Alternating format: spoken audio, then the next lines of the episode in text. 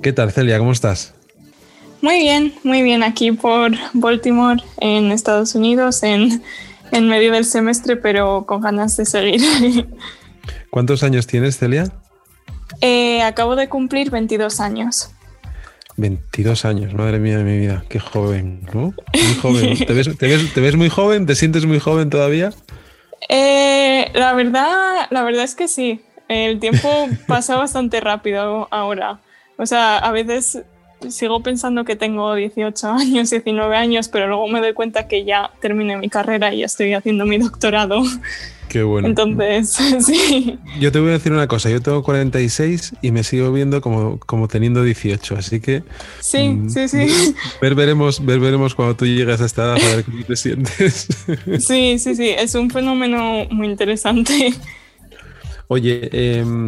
Bueno, lo primero, lo, acabas de decir que estás en Estados Unidos, una persona muy joven. Eh, cuéntanos qué te ha llevado a, a Estados Unidos, un poco, aunque entraremos en, profundi- en profundidad después, pero simplemente así brevemente, ¿qué te ha llevado a Estados Unidos? Eh, pues yo estudié Ingeniería Biomédica, terminé mi carrera en España y ahora estoy haciendo mi doctorado. Y lo que me trajo aquí principalmente es las oportunidades que... que me dieron aquí con respecto a, a España y con respecto a otros países. Uh-huh. El campo de la ingeniería biomédica en Estados Unidos está súper avanzado y reconocido mundialmente, y también la cultura a mí personalmente me gusta mucho, con lo cual no, no veía otro sitio en el que tuviese más sentido ir después de terminar la carrera. Qué bueno. Bueno, pues eh, dicho esto, que es la, la introducción, yo voy a decir que a Celia la acabo de conocer ahora mismo, o sea, personalmente y, y visualmente, aunque ahora hemos apagado las cámaras para, para que la conexión fluya mejor. Y, y sí había contactado con ella, como con otros muchos eh, profesionales asturianos que andan por el mundo y que desarrollan su actividad en, en, en Asturias también, pero tenía muchas ganas de hablar con alguien joven, con una persona joven que nos trasladara también pues eh, las opiniones, ¿no? de, y sus experiencias, que aunque siendo, eh, digamos, menores que otra persona de más edad, lógicamente, yo creo que son muy enriquecedoras tanto para los que tenemos ya una cierta edad como para los que vienen detrás eh, pidiendo paso y, y con otras motivaciones a las que seguramente teníamos nosotros cuando, cuando teníamos la, la edad que Celia tiene ahora. Así que bueno, dicho esto... Eh, Celia, siempre hago la misma pregunta a todos los invitados eh, que pasan por el podcast de Asturias Power.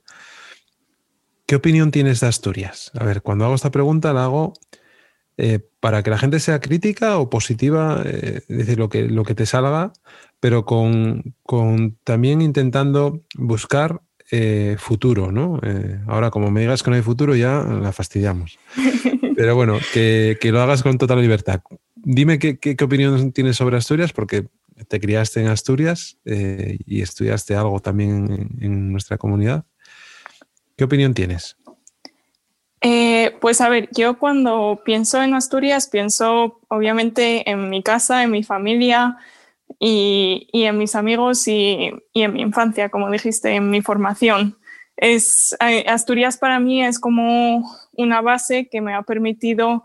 Eh, como asentar los ladrillos de mi casa para que luego yo pueda hacer estructuras más grandiosas y, y más eh, especiales. Entonces, para mí Asturias es eso, es una base, es una tierra de oportunidades y a la que siempre sé que puedo volver. Eh, dicho esto... Eso es, era lo que te iba a decir yo, pero... dicho esto... Eh, también es una tierra que, que para mí no, no ha sido muy acogedora con respecto al futuro que yo quería construir para mí misma. Y, y esto yo es algo que me di cuenta de ello cuando terminé el instituto, eh, que fui al I E S Aramo en uh-huh. Oviedo. Y, y bueno, o sea, que estudiaste, me... en, estudiaste en, el, en el instituto público. Sí, sí, sí, sí, uh-huh. siempre. Mi familia estuviste... siempre ha sido de, de colegios públicos. Uh-huh. Y, y bueno, yo al Aramo le saqué todo el partido que pude y creo que en ningún otro sitio podría haber eh, sobresalido tanto como en el Aramo, y con los profesores que, que conocí, la verdad me dieron muchas oportunidades que, que no creo que podría haber conseguido en otros sitios que no fuese el Aramo, en Oviedo y en Asturias. O sea que eso está claro para mí. Pero luego había cosas que me fui dando cuenta que en otros sitios me daban más oportunidades que no conseguí en Asturias. Y un ejemplo muy sencillo es, por ejemplo, eh, la matrícula del primer año de carrera. Eh, yo había conseguido una matrícula de honor en el bachillerato, mmm, había tenido una media de diez sobre diez, y la Universidad de Oviedo, por ejemplo, eh, no, me, no, no tiene ningún premio, o no tenía ningún premio de aquella que yo me haya informado, que, por ejemplo, te daban algún tipo de descuento en tu matrícula universitaria por tener una matrícula de honor en el bachillerato. Uh-huh. Pero la Universidad un, eh, Carlos tercero de Madrid, por ejemplo, sí que, sí que te hacía estas ofertas y sí que uh-huh. reconocían tus méritos eh, durante tus años de bachillerato y de instituto. Entonces, para mí eso fue un ejemplo claro de... Hay una universidad que va a reconocer más mis esfuerzos y mis méritos de una forma al menos más directa que, que, que la que tengo al lado de casa. Y... Bueno, eso se, eso se llama captar talento. Sí, ¿no? Exactamente. Eh, quiere decir, eh, al final uno se posiciona eh, de determinadas maneras frente a, a un mercado, ¿no? Vayamos a que, lógicamente, esto es un mercado y las universidades compiten entre sí, ¿no? Sí. Y, lógicamente, eh, una manera de motivar a, a las personas, seguramente que no a todos los perfiles, pero en este caso a un perfil como el tuyo, pues es eh, premiar el esfuerzo que ha, ha realizado hasta ese momento, que, lógicamente... Sí. Es hasta los diecisiete años, ¿no? Cuando acabas, sí. el, generalmente, si, si no vas, igual, algún caso que puede tener un curso adelantado o lo que sea, pero es, es, es premiar a el esfuerzo, el sacrificio y, y la constancia de una persona pues que ha logrado lo que tú lograste con esas notas que acabas de comentar, ¿no? Y sí, así, así funcionan a veces las cosas, es decir, pero bueno, eh, sigue contándonos, sigue contándonos sobre ello. Eh, sí, bueno, pues eso, eso para mí fue, fue un caso claro, claro de lo que comentabas, de, de capturar calen, el talento y, y además que un, un, una razón muy obvia por la que me fui de Asturias es porque en Asturias no podía cursar la carrera de Ingeniería Biomédica, uh-huh. que es una carrera que en mi opinión tiene muchísima importancia, eh, es, te permite unir la ingeniería con la medicina. Y eso para mí es el futuro. Y el hecho de que no la haya en la Universidad de Oviedo para mí fue una limitación muy, muy obvia. Entonces, bueno, de ahí la respuesta era bastante sencilla. Podía o quedarme en la Universidad de Oviedo, hacer una carrera más tradicional como igual medicina, que también me gustaba muchísimo la opción, o matemáticas y física, o estas carreras que en la Universidad de Oviedo son muy populares.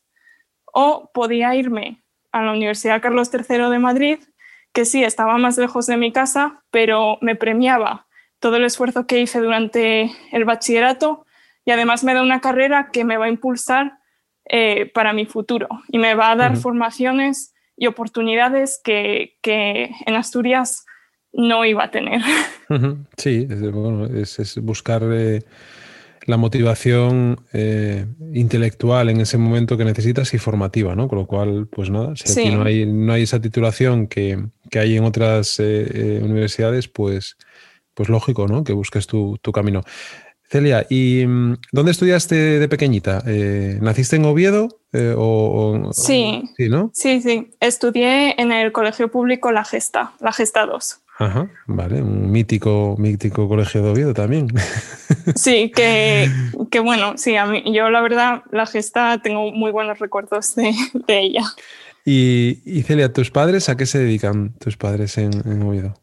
Pues mi padre es un, un profesor universitario en la Universidad uh-huh. de Oviedo, uh-huh. en el departamento de Matemática Aplicada, y, y mi madre eh, es ceramista, es una artesana, uh-huh. y, y ella es francesa, entonces, bueno, ahí tengo una mezcla de cultura.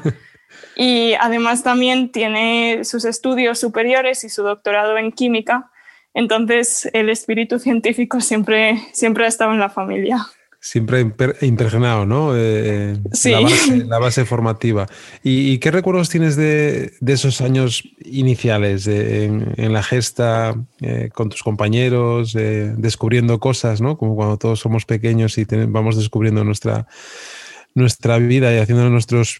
Eh, primeros grupos de amigos. ¿Qué recuerdos tienes de esos momentos? ¿Y, ¿Y ya te gustaban en esa época las matemáticas, la física? Porque también, como sabes, hay muchas veces que a las niñas eh, pues les cuesta adentrarse en, en esta parte sí. más de ingenieril, y yo creo que es una oportunidad tenerte aquí también por eso, ¿no? Porque, sí. porque demuestra que las niñas y las chicas, yo que tengo una niña de diez años, eh, joder, también pueden hacer esas carreras y ser brillantes, como no, en el ámbito profesional que quieran desempeñar, ¿no? Sí, pues es una muy buena pregunta y no, no me voy a meter en muchísimos detalles, pero, pero bueno... Puedes meterte, ¿eh? Puedes meterte en lo que quieras. eh, bueno, la idea principal es que yo nunca, desde pequeña, no, no es que haya sido la estudiante brillante que sobresalía en todas las asignaturas y que me encantaba estudiar y, y que solo, solo hacía eso. La verdad es que esa no ha sido mi historia hasta hace unos años, hasta mi, creo que mi tercer año de instituto, hasta tercero de la ESO. En, en el colegio, pues me gustaba jugar con, con muñecas, me gustaba eh, hacer cosas bastante básicas para una niña de, de no sé, ocho, siete o seis años o lo que sea. Y incluso cuando llegué al instituto, eh, tampoco estaba en un plan que pensaba que, que estudiar era lo más apasionante del mundo, y tampoco tenía un plan claro para mi futuro. Porque o sea, bueno, que, tenía... Que, que llegaste un poco rebelde, ¿no? Sí, sí, bastante rebelde. Y en aquel momento no me di cuenta, y en aquel momento mis padres, la verdad, creo que estaban bastante frustrados porque veían que no me concentraba e incluso suspendí alguna asignatura eh, en segundo de la ESO, que realmente solo fue una y fue la asignatura de música, pero, pero bueno, que no, estaba, no era para nada el estudiante brillante. Y además, eh, algo importante que quería mencionar es que eh, no me gustaba para nada el tema de la ingeniería, y, y es porque en un momento dado en, en, en el instituto eh, tuve un profesor que realmente... me desmotivó para, para perseguir el campo de la ingeniería, y pensé que realmente no se me daba bien y que había nacido de una forma de la que, en la que mi cerebro no podía pensar en problemas ingenieriles y que no era la mejor de la clase, entonces que nunca iba a poder llegar a, a, a tener una carrera que, te, que tuviese que ver con temas técnicos uh-huh. e ingenieriles. Entonces... Hasta, hasta el bachillerato realmente no, no me atraía nada la, la ingeniería de por sí. Qué, qué importante es también encontrarse en el camino a gente que, que, que, que no desmotive, ¿no? Sino, sino que, que, que te ayude a, a descubrir cosas, no, no, no que te ayuden a, a no descubrirlas, ¿no? Que yo sí, creo que... sí, exactamente. Sí, porque yo realmente estaba totalmente desmotivada por hacer cualquier cosa que tuviese que ver con la ingeniería biomédica, eh, con la ingeniería en general, perdón. Y, y yo, de hecho, estaba planeando hacer medicina. Y, y luego mi padre me comentó un día que había una carrera nueva en Madrid que se llamaba Ingeniería Biomédica y que una amiga de nuestra familia la había, se, se, está, se iba a graduar en, en unos meses. Y entonces pude hablar con esta chica que ya estaba en, en Madrid y, y básicamente resolviendo las dudas y las inseguridades que tenía sobre empezar una carrera de ingeniería, a pesar de que a mí la, las matemáticas y la física me gustaban muchísimo desde, desde tercero de la ESO ya. Y, y bueno, luego me convencí. Tuve que, que elegir, que, que me costó mucho elegir entre... quedarme en algo en el campo de la medicina pura y tradicional o, o lanzarme por la ingeniería biomédica, aunque tenía estas inseguridades, y al final salió todo perfectamente.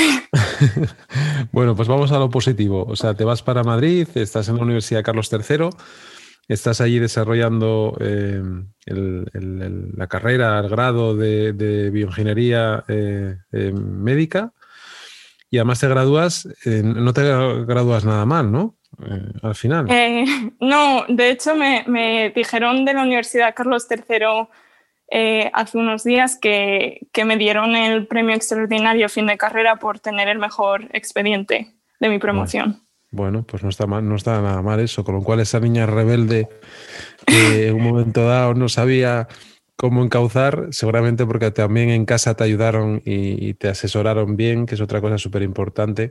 Eh, sí. Bueno, pues eh, te gradúas y te gradúas, entre comillas, por decirlo de alguna manera, con honores, ¿no? Como, como dirían los americanos. Sí, eh, exactamente. Y, y, qué, ¿Y qué pasa a partir de ahí? Porque yo he estado revisando eh, el link, tu, tu perfil de LinkedIn, Que, que también es verdad que para ser una persona con veintidós años eh, yo he visto que has estado en muchos sitios, eh, sí. eh, muchos sitios fuera de España, en distintas universidades y haciendo muchas cosas. Y otra cosa que me ha llamado la atención, que no tiene nada que ver con los estudios, pero también dice mucho de tu perfil, es que has sido dependiente en una tienda de Intermón Oxfam. Sí. Y has sido, eh, has, has colaborado con una eh, protectora de animales, ¿vale? Sí. O sea, con lo cual tienes un componente social y reivindicativo eh, importante también. Sí, sí, bueno. ¿Qué te la... de esas experiencias así que, que, que son más personales, más, más vitales? Eh, pues para empezar con lo del trabajo social, eh, esto es trabajo que hice durante el instituto y, y la verdad... Es, es la única así, experiencia laboral que he tenido hasta ahora o algo que se aproxime uh-huh. a ello, sobre todo mi trabajo en, en Intermón Oxfam. Y, y la verdad fueron exper- experiencias muy valiosas para mí. Pude, pude ver un poco cuáles son otras vías alternativas a, a simplemente los estudios y, y los trabajos que son más académicos y, y también... poder ayudar a los demás eh, con solo unas horas de mi tiempo cada semana, pues me, me gustó mucho. Es, es, es una actividad que, que siempre, que siempre te, te devuelve más. Claro.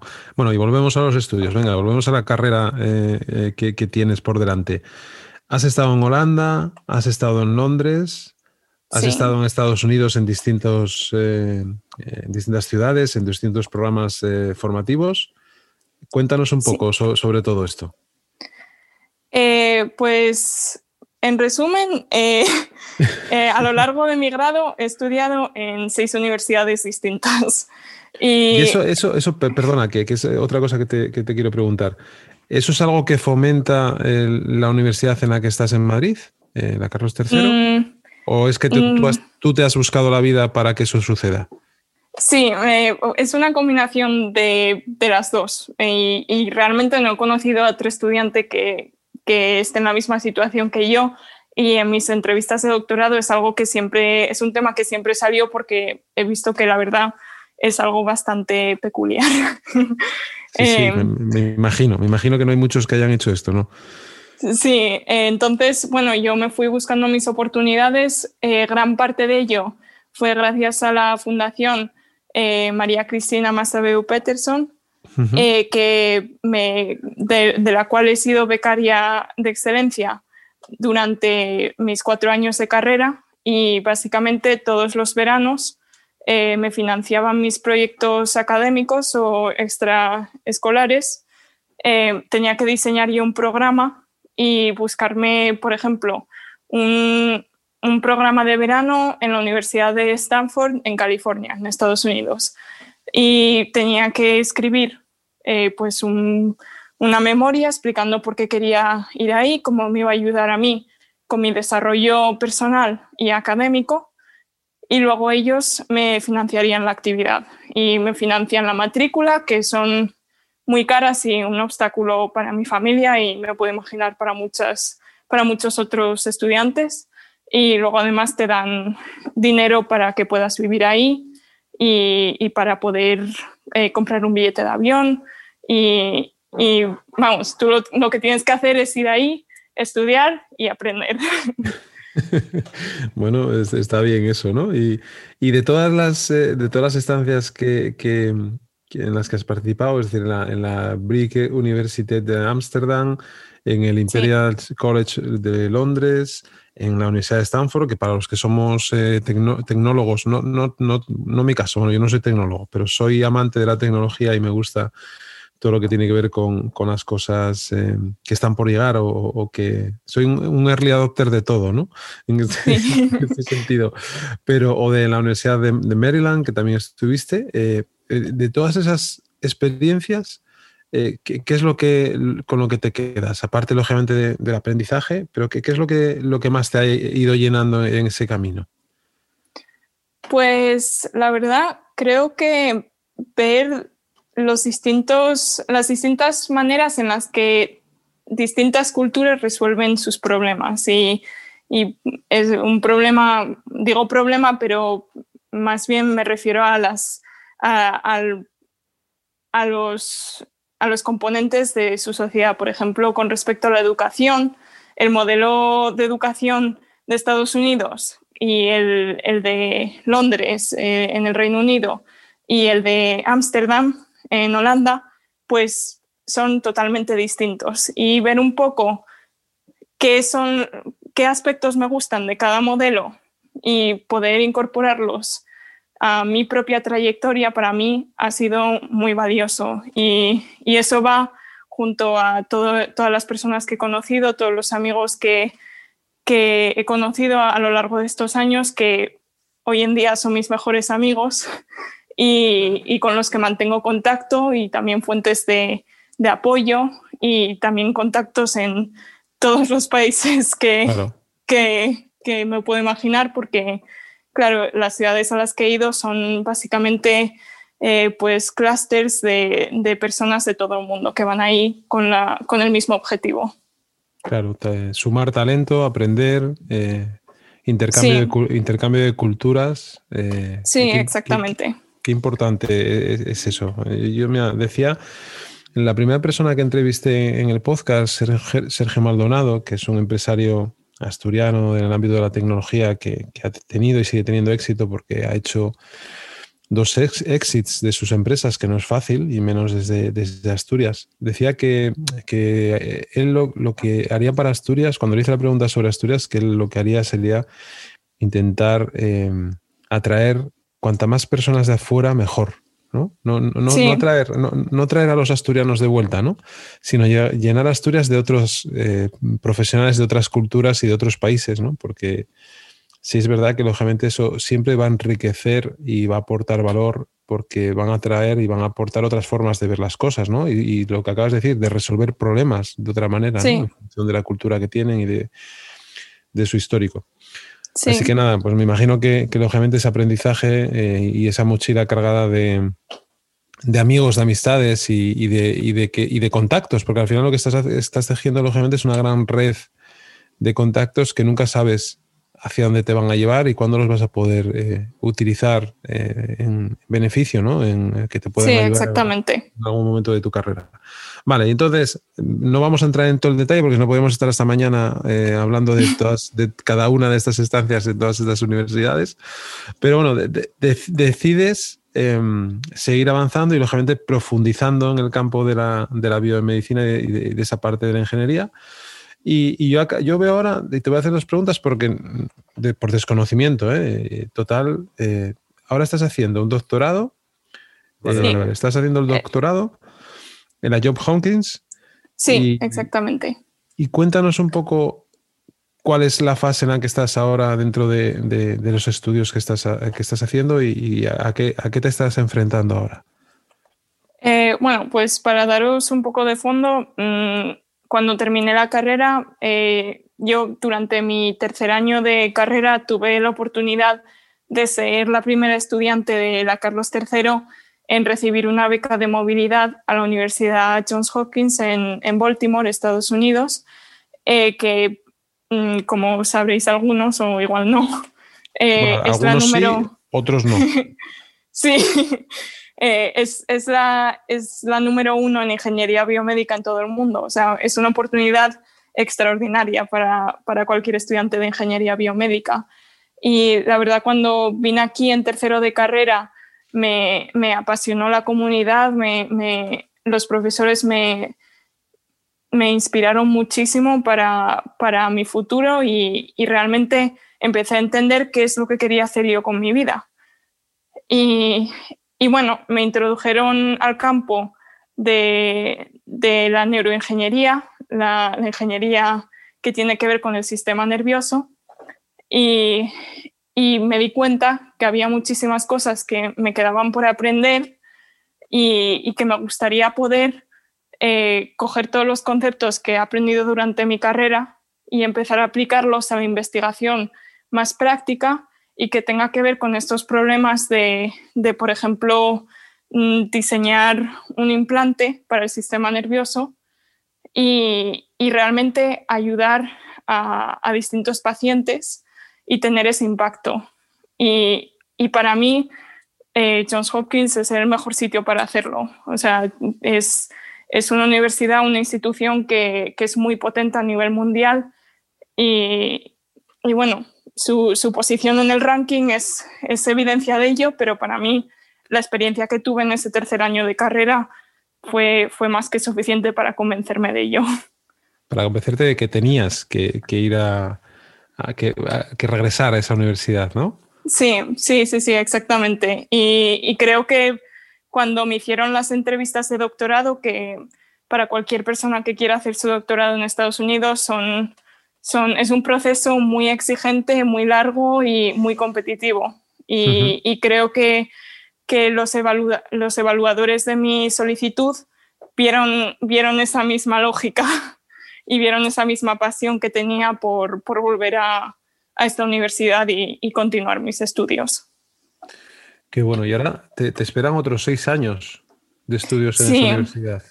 Sí, aquí los programas de doctorado, como no, no he hecho un programa de máster aparte, uh-huh. es un poco como máster y doctorado todo en uno. Entonces ahora estoy haciendo clases, que serían las clases que, que se cursan durante un programa de máster, y al mismo tiempo ya estoy haciendo mi propia investigación en el, en el laboratorio en el que, en el que estoy. Y, y para los que no somos técnicos ni especialistas en biomedicina, ni mucho menos, ¿cuáles son las aplicaciones eh, que tiene esta rama de la, de la investigación médica eh, en, en personas, en pacientes o en enfermedades? Pues... Eh, particularmente porque el campo de la ingeniería biomédica es muy amplio y tiene muchísimas ramas, pero como ya os comentaba, el, el mío eh, es el de la neuroingeniería y, y todo lo que tiene que ver con diseñar dispositivos para, para el sistema nervioso. Entonces, mi laboratorio se centra en el desarrollo de, de un implante para el sistema vestibular, que es el sistema que está en el oído interno y que es responsable del sentido del equilibrio, que básicamente es un, es un sentido y un sistema que está ahí, pero que realmente no apreciamos hasta que nos falla. Uh-huh. Y, y mi laboratorio tiene un ensayo clínico con nueve pacientes que acaban de, de aumentar ahora a quince pacientes, creo. Y todos ellos tienen un implante vestibular que, que, vamos, es el primero en su campo. Hay otros más que están en desarrollo en otras universidades, en otros centros. Pero, pero yo he podido conocer a estos pacientes, hablar con ellos y, y ver el efecto que este dispositivo tiene en su vida y en su calidad de vida. Y la verdad es algo que para mí no tiene precio. ¿Y qué, qué, qué te trasladan esos pacientes cuando ven a una chica tan joven como tú eh, atendiéndoles o hablando con ellos sobre una enfermedad que para ellos seguramente es eh, eh, relevante, ¿no? en, en, en su calidad de vida?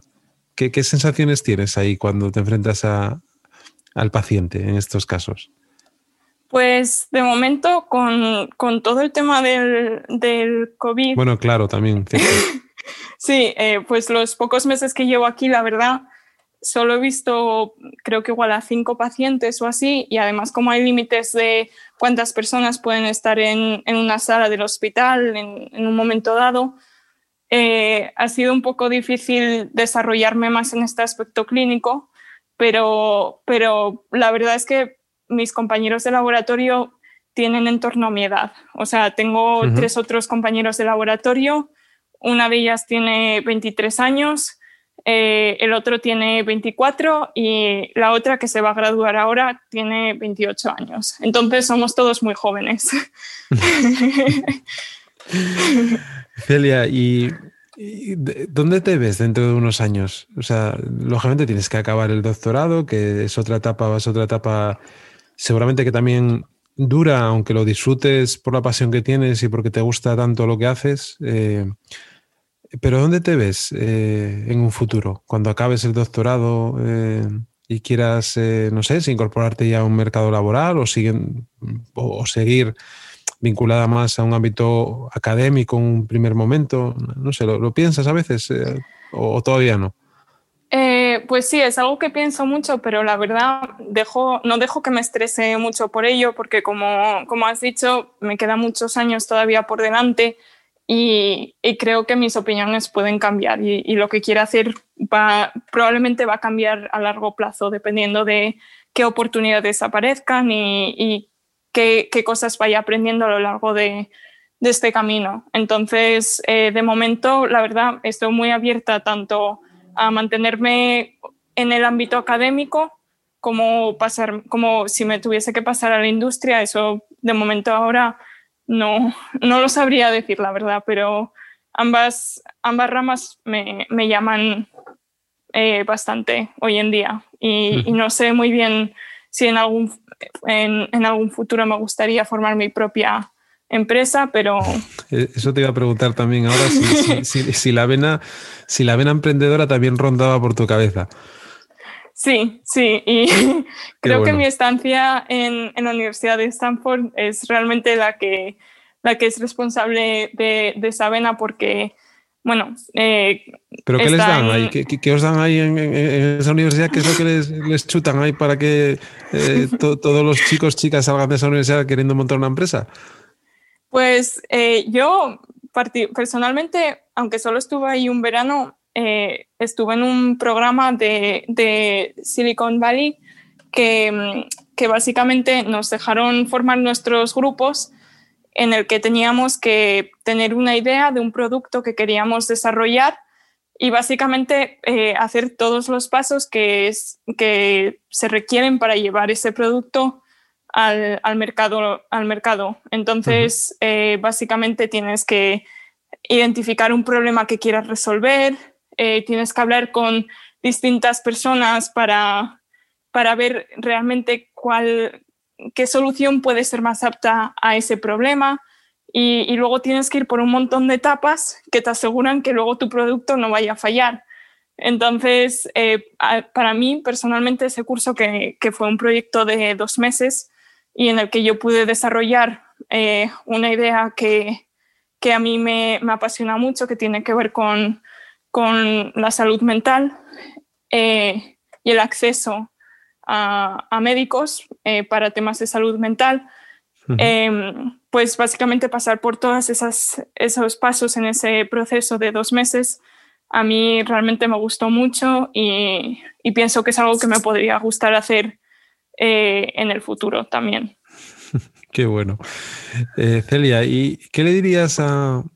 A, a mi hija Marta, que tiene diez años, eh, que de momento eh, solo piensa en comprar cromos eh, de fútbol porque le gusta el fútbol, en jugar al Fortnite con sus amigos o al Roblox o, o, o bueno, o, o decirme a mí que por qué no juego con ella al fútbol o por qué no la quiero dejar jugar al fútbol, ¿no? Eh, ¿qué, qué, ¿Qué le dirías a, a una niña? Eh, ¿Cómo la motivarías o, o qué, les, qué le intentarías explicar? Porque lógicamente no todas las personas tienen... Eh, una capacidad eh, como la que tú puedas haber desarrollado a nivel intelectual o de, de formación. Eh, seguramente que hay otras niñas, niños que les cuesta más eh, desarrollar eh, sus, sus carreras y sus eh, estudios. Pero bueno, dicho esto, eh, ¿qué les dirías? Pues Yo a, a los niños les diría que, que su momento va a llegar con tal de que ellos lo busquen. O sea, es muy importante hablar con nosotros mismos, saber qué queremos hacer con nuestro futuro. Y eso no quiere decir que tengamos que tener todo planeado al, al instante. Solo quiere decir que tenemos que tener una idea de qué son las cosas que nos apasionan a nosotros mismos. Y realmente ese, ese es el método en el que yo pienso que, que, que, te va, que te va a permitir descubrir tu motivación. Porque la motivación no es algo que podemos encontrar en que, por ejemplo, que tus padres te digan que tienes que hacer los deberes o que los profesores te riñan por eh, sacar una mala nota en un examen o, o cosas así superficiales. Es algo que tiene que ser interno. Y, y por eso es muy importante eh, empezar a pensar en estas cosas cuando empiezas a, a, a tomar decisiones que te vayan a impactar para tu futuro. Entonces, hasta, hasta la ESO creo que no, no hay ningún problema. El, antes de eso, antes de eso creo que jugar con cromos y jugar al fútbol está, está muy bien. Pero la verdad es que yo también creo que un mensaje que es para los padres, más bien, Eh, es, es eso, que, que hasta que vuestros hijos no se den cuenta por ellos mismos que quieren hacer algo con su vida, eh, por mucho que les riñas y por mucho que estés encima de ellos, no, no, no los vais a convencer. y, y para mí es lo que pasó. Y, y, y bueno, es una conversación que, que he tenido con mi padre muchas veces y, y creo que ahora ya lo entiende. Oye, Celia, eh, te puedo asegurar que, que he entrevistado a, a muchas personas. Bueno, eh, creo que no sé cuántos llevamos ahora mismo. Eh, tú vas a ser, creo que la quince, dieciséis de la segunda temporada. Pero bueno, llevamos a... debemos ir por, por el cuarenta episodio, una cosa así. Hemos entrevistado a, a perfiles de, de distinto tipo, a, a mujeres, a hombres... Eh, tanto gente que trabaja aquí en Asturias como gente que desarrolla su actividad fuera, perfiles muy consolidados. Yo te decía que tenía muchas ganas de entrevistar a una persona joven y te puedo asegurar que es la entrevista que más me ha gustado realizar, aunque haya sido eh, eh, corta, ¿eh? Porque yo creo que podríamos eh, estar hablando mucho tiempo. Sí. Y, y simplemente quiero agradecértelo, eh, que nos estés dedicando esta tarde, eh, tarde-noche para mí en, en Asturias, eh, mañana un poco avanzada para ti en, en Estados Unidos. ¿Cuántas horas de, hay de diferencia? Hay seis horas, o sea que para mí son las cuatro de la tarde ahora. Bueno, o sea, ya es, ya es eh, más de inicio de tarde.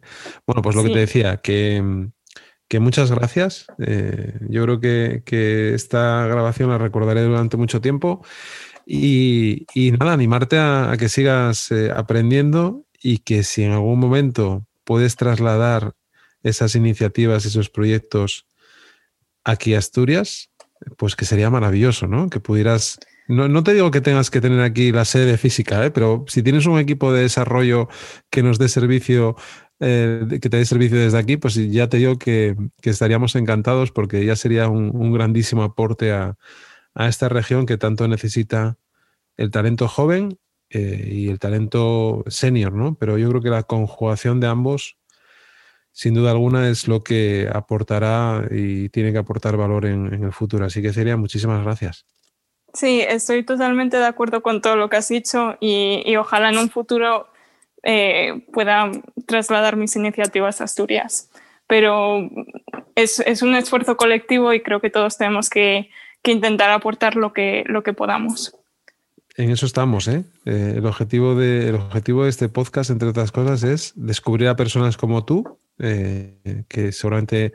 hasta que la gente te escuche mañana, porque mañana publicaremos el podcast, si me da tiempo, espero que sí, eh, que no te, conoc- no te conocía y te conocerán. Entonces yo creo que, que se trata también de, de poner voz y, y dar visibilidad a perfiles eh, que seguramente no lo tendrían hasta que pues tengan estén más avanzadas por su carrera profesional, ¿no? O que, sí. Bueno, que, que no siempre ocurre porque hay personas que quieren ser más anónimas y, y lógicamente...